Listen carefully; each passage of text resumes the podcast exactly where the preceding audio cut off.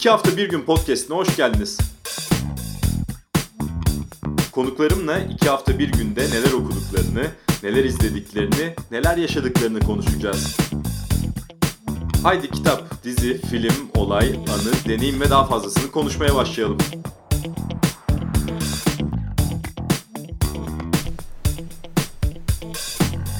İki hafta bir günün yeni bölümünde konuğum Melikşah Altuntaş.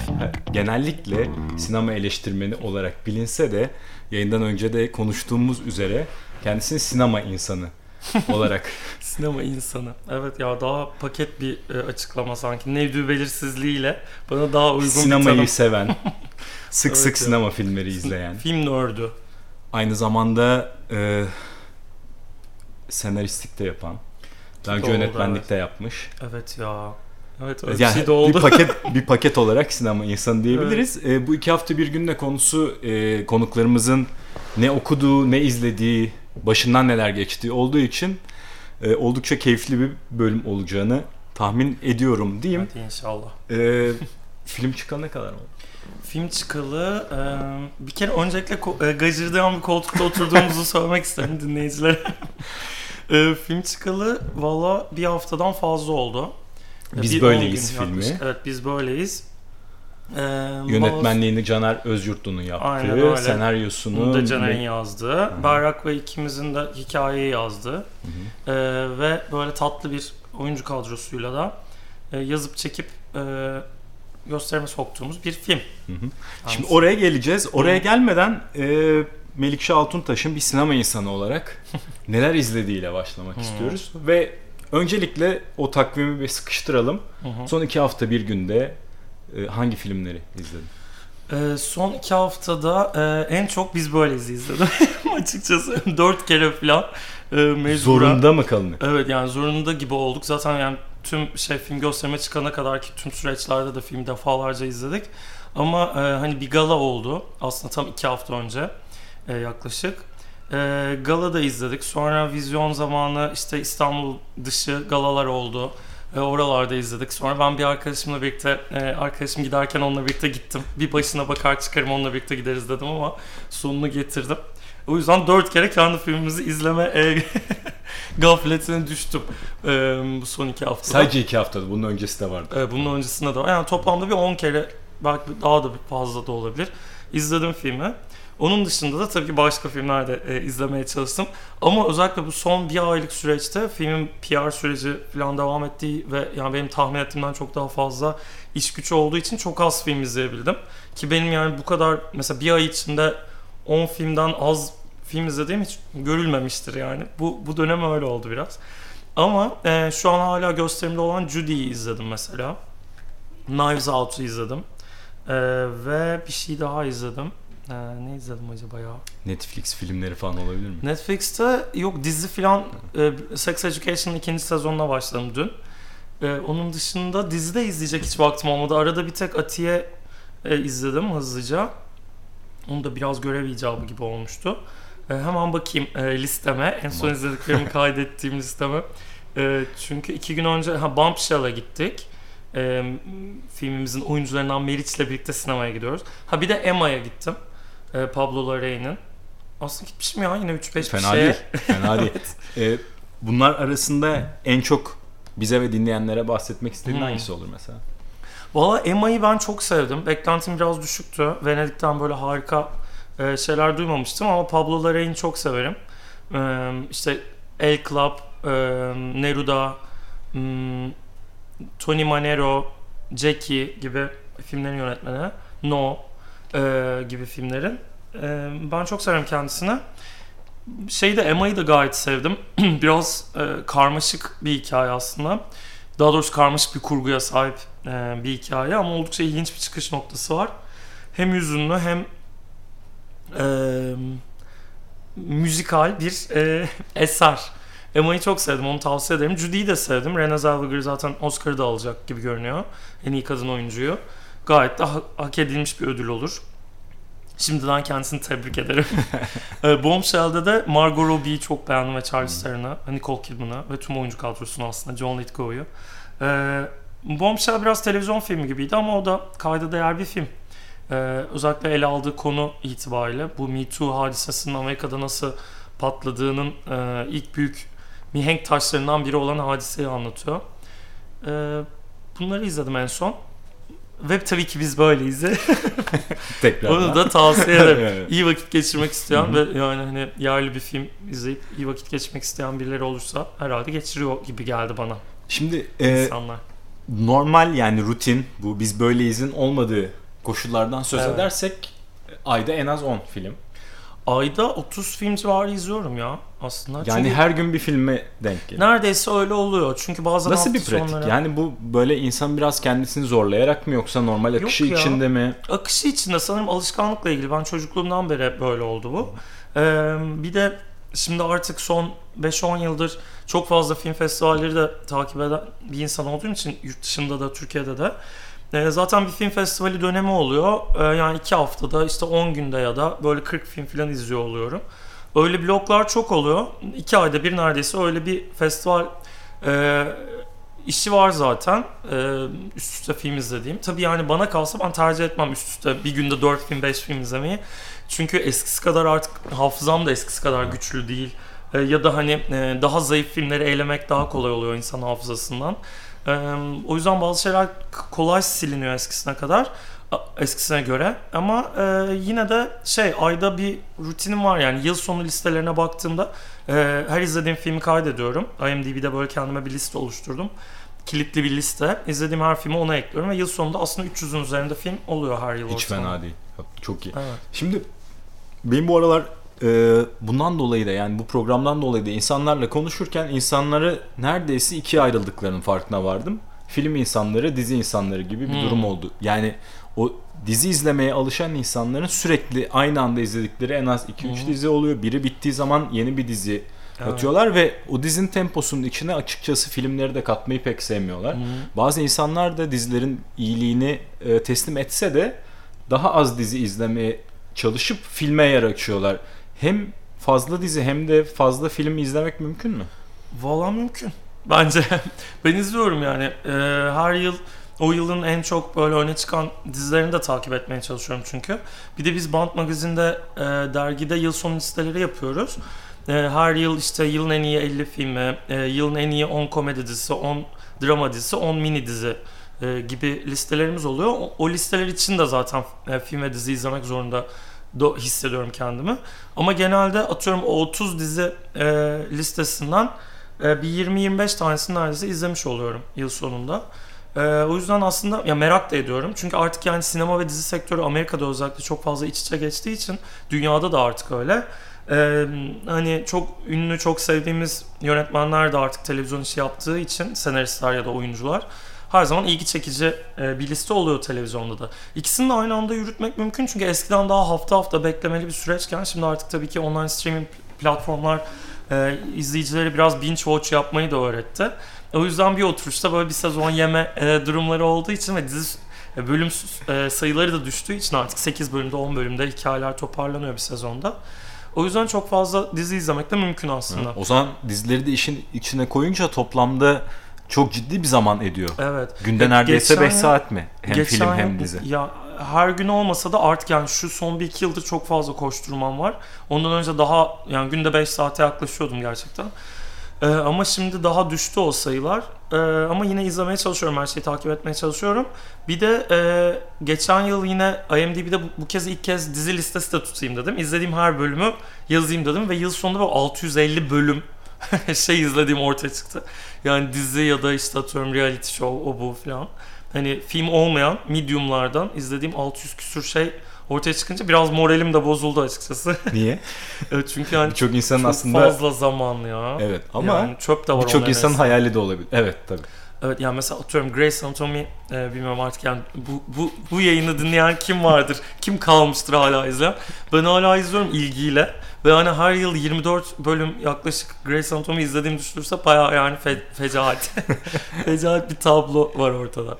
Peki hep şey söylerler yani e, insan hobisini işe dönüştürdüğü zaman artık eskisi kadar keyif almayabilir falan. Öyle bir durum oldu mu? Olmadı vallahi. Ne yalan söyleyeyim. yani tabii ki şey durumu oluyor. Yani İşin- zorunda olmak, o filmi izlemek zorunda olmak. Ee, yani e, hiçbir şey için zorunluluk hissetmedim ya bugüne kadar kendi üzerimde. Açıkçası ne yalan söyleyeyim. Hani çok 40 yılda bir şey oluyor tabii ki. Çar Çöp'te izlemek zorunda kalıyorsunuz. Ya da atıyorum Cannes Film Festivali'ne gidiyorsun. Evet. Ana yarışmada 20 film var. Ee, ve yani çok bayılmadığın yönetmenlerin de filmleri var ama izliyorsun hani o yarışmayı. Ve aşağı yukarı girmeden önce aslında beğenmeyebileceğini de tahmin evet. ettiğin filmler. Ama yine de ben hiç ön yargılı olmamaya çalışıyorum. Çünkü bazen bir çöp filmin içinde çok e, büyük bir lezzet de barınabiliyor. E, ve genelde hani her filme, her diziye benim kredim yüksek başlıyor aslında. E, öyle bir çok negatif ön yargısı olan bir tip değilim belli başlı tipler dışında. İlginç bir şeydi bu. Demek ki bilmiyorum neyse. Başka mesleklerle ilgili olabilir o Yaz, hobiyi işe dönüştürme has, evet, hikayesi. Ya, şey tarafında belki biraz bir minik hayal kırıklığı yaşamış olabilirim. Ee, setlerde falan çok vakit geçirince hani o izlediğimiz şeylerin nasıl yapıldığına böyle 17-18 yaşımda falan vakıf olmuştum. Aslında daha küçük yaşta oturduğum sokakta çok fazla dizi çekiliyordu. O zaman da görüyordum ama tam algılayamamıştım. Ee, yani profesyonel olarak o işi yapan biri olmaya başlayınca şeyi gördüm yani olayın meşakkatli kısmını ve aslında hani sinemanın yapım tarafı da daha az mutluyum aslında. Üzerine o, atıp tutmak daha eğlenceli. Twitter'da tabii. eminim görmüşsündür e, Marriage Story'deki o ünlü kavga sahnesinin işte skripte bağlı olarak evet yapıldığını görünce hayal kırıklığına uğrayan çok insan oldu. Evet onu hiç anlamadım ya. Ne sanıyorlar acaba filmleri? yani e, yönetmen o ve oyuncular böyle geçiyor kameranın karşısına oyuncular yönetmen de o karakteri bürünüyor ve Evet çok garip e, bir algıymış. Gerçekten anlayamadım o e, şey boyutunu algı boyutunu yani çok garip gerçekten. Ve şey diyorlar noktasına virgülüne bile dokunmamışlar ya inanılmaz. Ya tabii ki doğaçlama şeyler oluyor setlerde çok fazla ama hani buna bu kadar şaşırılması çok komik. Çok fazla yönetmen, yazar yönetmenler özellikle çok fazlası noktasına virgülüne dokundurtmuyor zaten. Bir de nasıl film izlediğinden biraz konuşalım isterim. Ee, yani daha çok evde herhalde tahmin ediyorum herkes gibi ama mümkün oldukça festivallere de gittiği Hı-hı. için yani sinema salonu ne ifade ediyor?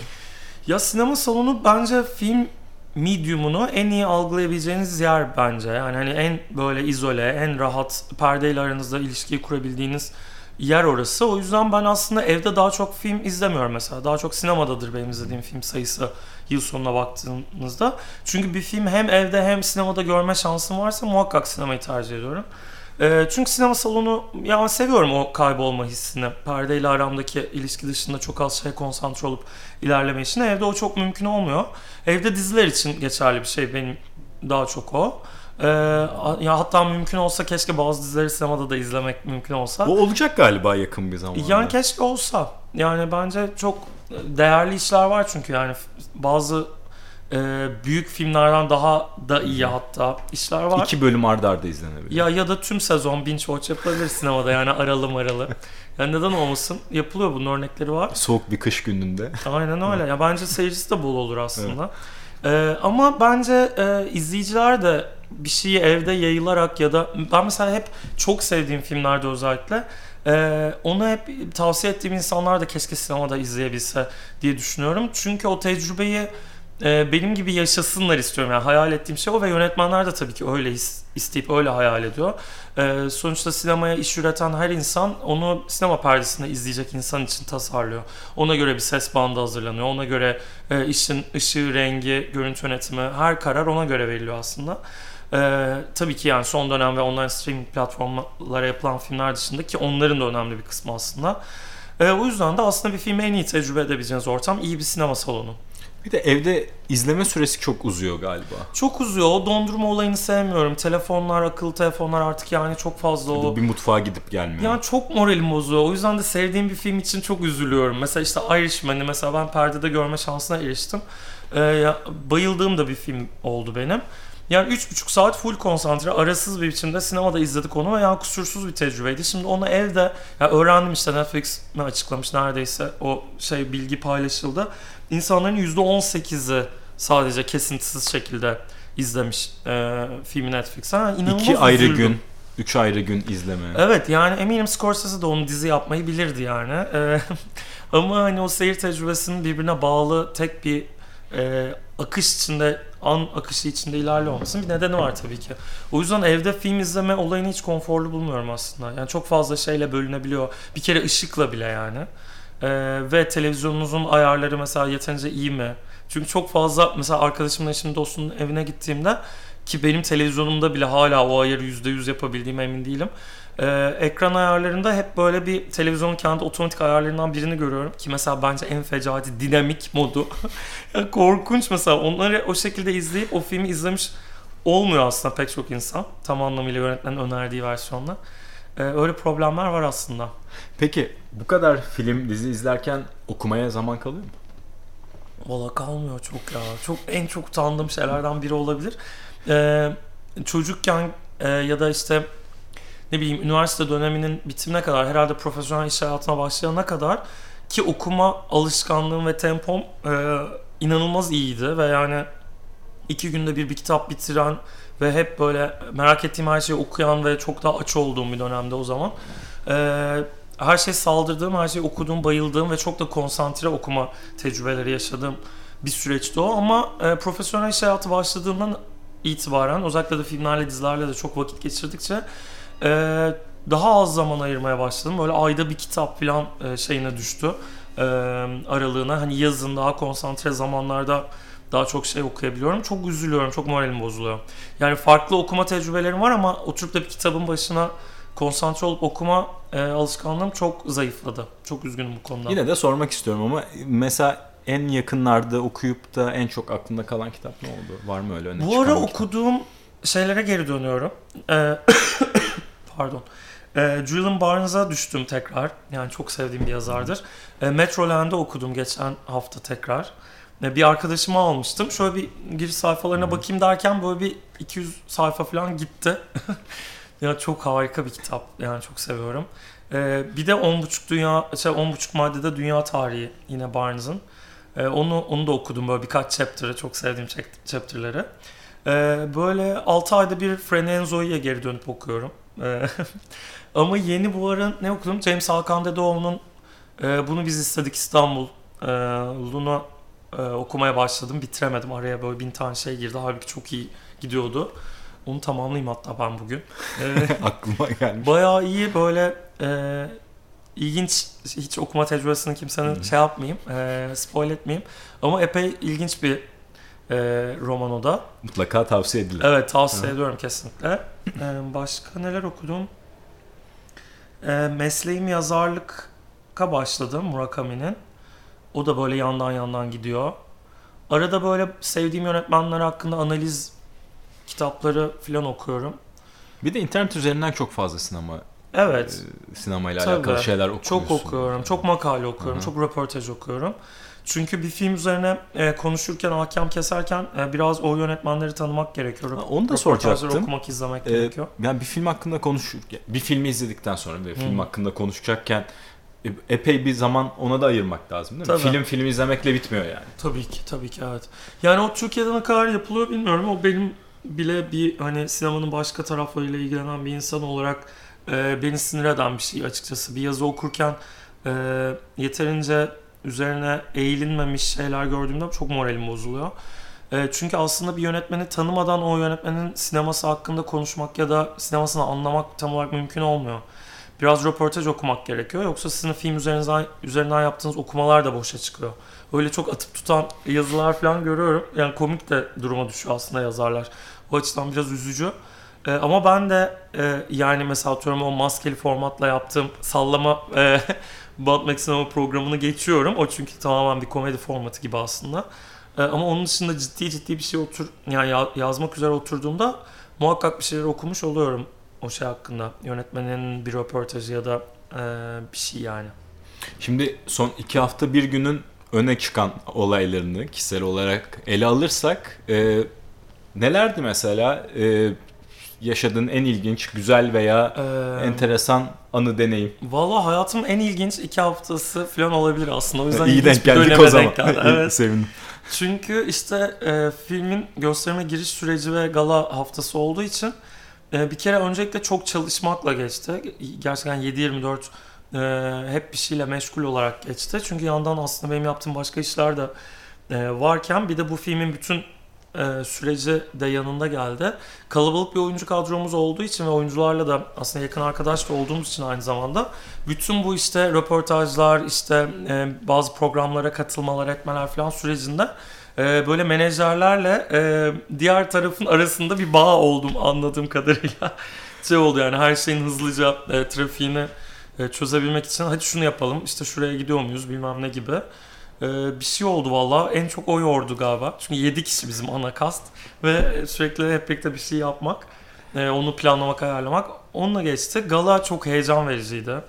Ee, Unique İstanbul'da böyle yaklaşık bin kişinin katılımıyla bir gala oldu. Tabii ki çok heyecanlı yani bir buçuk yıldır yaklaşık içinde dolandığımız bir sürece hep birlikte şahit oluyoruz.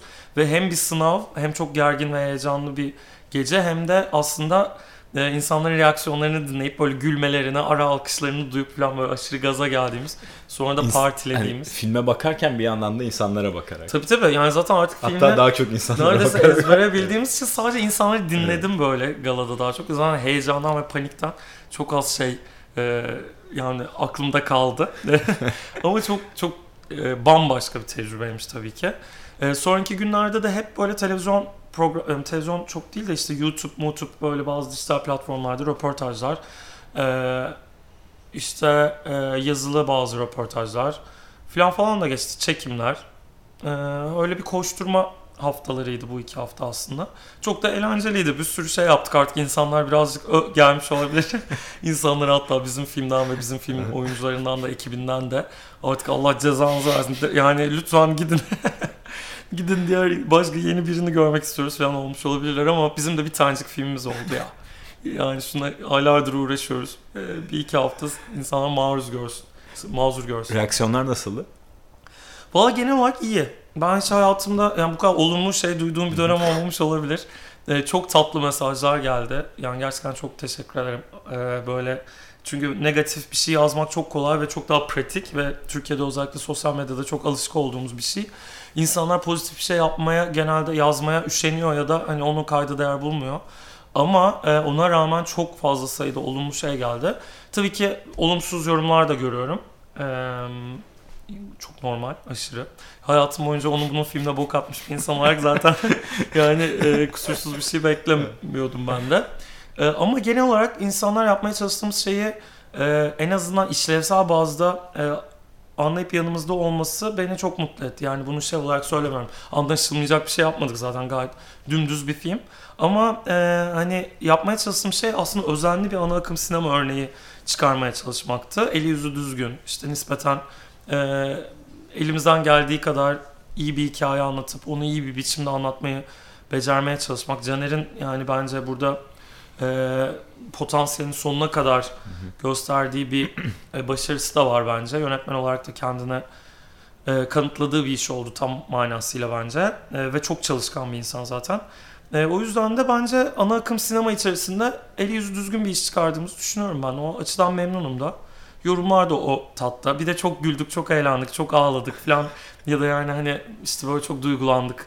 E, orada hissettik kendimiz gibi yorumlar geliyor. Yani bu klişeleri hep ben duyup dalga geçiyordum. çok güzel bir film yaptık. Çok samimi. Önemli olan işte seyirciye bu samimiyeti geçmek gibi beylik klişelere düştük ekipçe. Demek ki bir gerçekliği varmış. Son olarak şunu söyleyeyim. Ee, hem de teşekkür edeyim. Şimdi ben bu program başlarından beri 15. bölüm. Hı. Hep arkadaşlarıma soruyorum. Kimle yapalım, nasıl yapalım, ne edebiliriz falan filan diye. Çok fazla insandan Melikşah Altuntaş'ı Aa. duydum. Öyle bir sevgi, teveccüh var. Vay be. İnanılmaz. O yüzden o olumlu eleştirilere şaşırmadım ben. Ve seni gorgorluyorlar Nasıl diyorsun yani aslında. Ay yani Hayır, bir, bir sevgi varsa karşı. evet evet ya sağ olsunlar ya. Yani ne, ne kadar garip. Her defasında çok garip geliyor bana. Ee, ne güzel. Yani sevilmek için elimden geleni yapmışımdır herhalde ki bu kadar böyle olumlu şey geldi. Yoksa yani kuru kuruya sevilecek Son olarak gibi şunu değilim. sorayım. Ee, biz böyleyize benzer filmlerde gelecek gibi bir e, Yani- hava aldım ben. Evet. Öyle mi gerçekten? Yani şöyle aslında e, çok zor ve pahalı bir iş bu. İnsanların tahmin ettiğinden daha fazla. Sizin tahmin Çünkü- ettiğinizden daha fazla oldu mu? Ee, yani oldu tabii. Yani ben bile bu kadar bilmiyordum yani bu kadar çok milyon lira e, harcanabileceğini. Çünkü öyle oluyor gerçekten çok pahalı bir iş ve insanların tabii ki oturduğu yerden şey demesi çok kolay yani neden böyle yapmanız işte bu film yapacağınız şu film yapın falan. İşte o filmi yapmak kolay olmuyor. Ve e, kimse de yani elinde böyle 3 milyon 4 milyon lirayla size oturup da hadi şu filmi şu, şu parayı batırın ya gişede 3000 kişi izlesin ama yani benim batıracak param var demiyor tabii ki. O yüzden e, sinemanın ticari bir iş olduğunu unutmadan ne bazı yorumlar yani yorumlar öyle yapılmayabilir tabii ki de e, yani onu onu o- unutmamak lazım. Biz sonuçta gişede de bir karşılığı olmak zorunda olan bir film yaptık. Çünkü kendisini çıkarması gerekiyor ki bir sonraki filmi yapalım. Ee, yani 3-5 yıl boyunca filmi fonlayıp üzerine e, bütün festivalleri dolaşıp oradan buradan destek almaya çalışarak e, insanlar filmler yapıyor. Ona rağmen hani bir buçuk saat, iki saatte izleyip onu sallayabiliyoruz o e, filmleri ama insanlar e, gerçekten inanılmaz emek harcıyor. E, biz de öyle yaptık ama nispeten daha şanslıydık. Hani daha popüler oyuncuların olduğu bir ekip olmasından dolayı daha yapımcı dostu bir paketti bizim filmimiz. Daha ana akım seyirciye yakın bir hikaye anlattık. Ama e, işte bu film biraz çalışırsa e, ve biz yani film için harcanan parayı çıkarabilirse film ve üstüne de biraz kar ederse o karı hemen tabii ki yeni filme yatırmak gibi bir plan var. Başka bir şey için de yapmadık zaten bu film aslında. E, o yüzden yani şey gibi bir planımız var açıkçası. Bu tatta ana akım filmler üretmek için bir araya gelmiş bir ekibiz bence biz. E, tabii ki art house işler de olmasını çok istiyoruz. E, sinemanın her e, alanından işler yapmak niyeti var. Melikşah Altuntaş çok teşekkür ediyorum. Çok keyifli bir söyleşiydi. Umarım dinleyenler de bizim kadar keyif almışlardır. Umarım. Çok teşekkür ederim.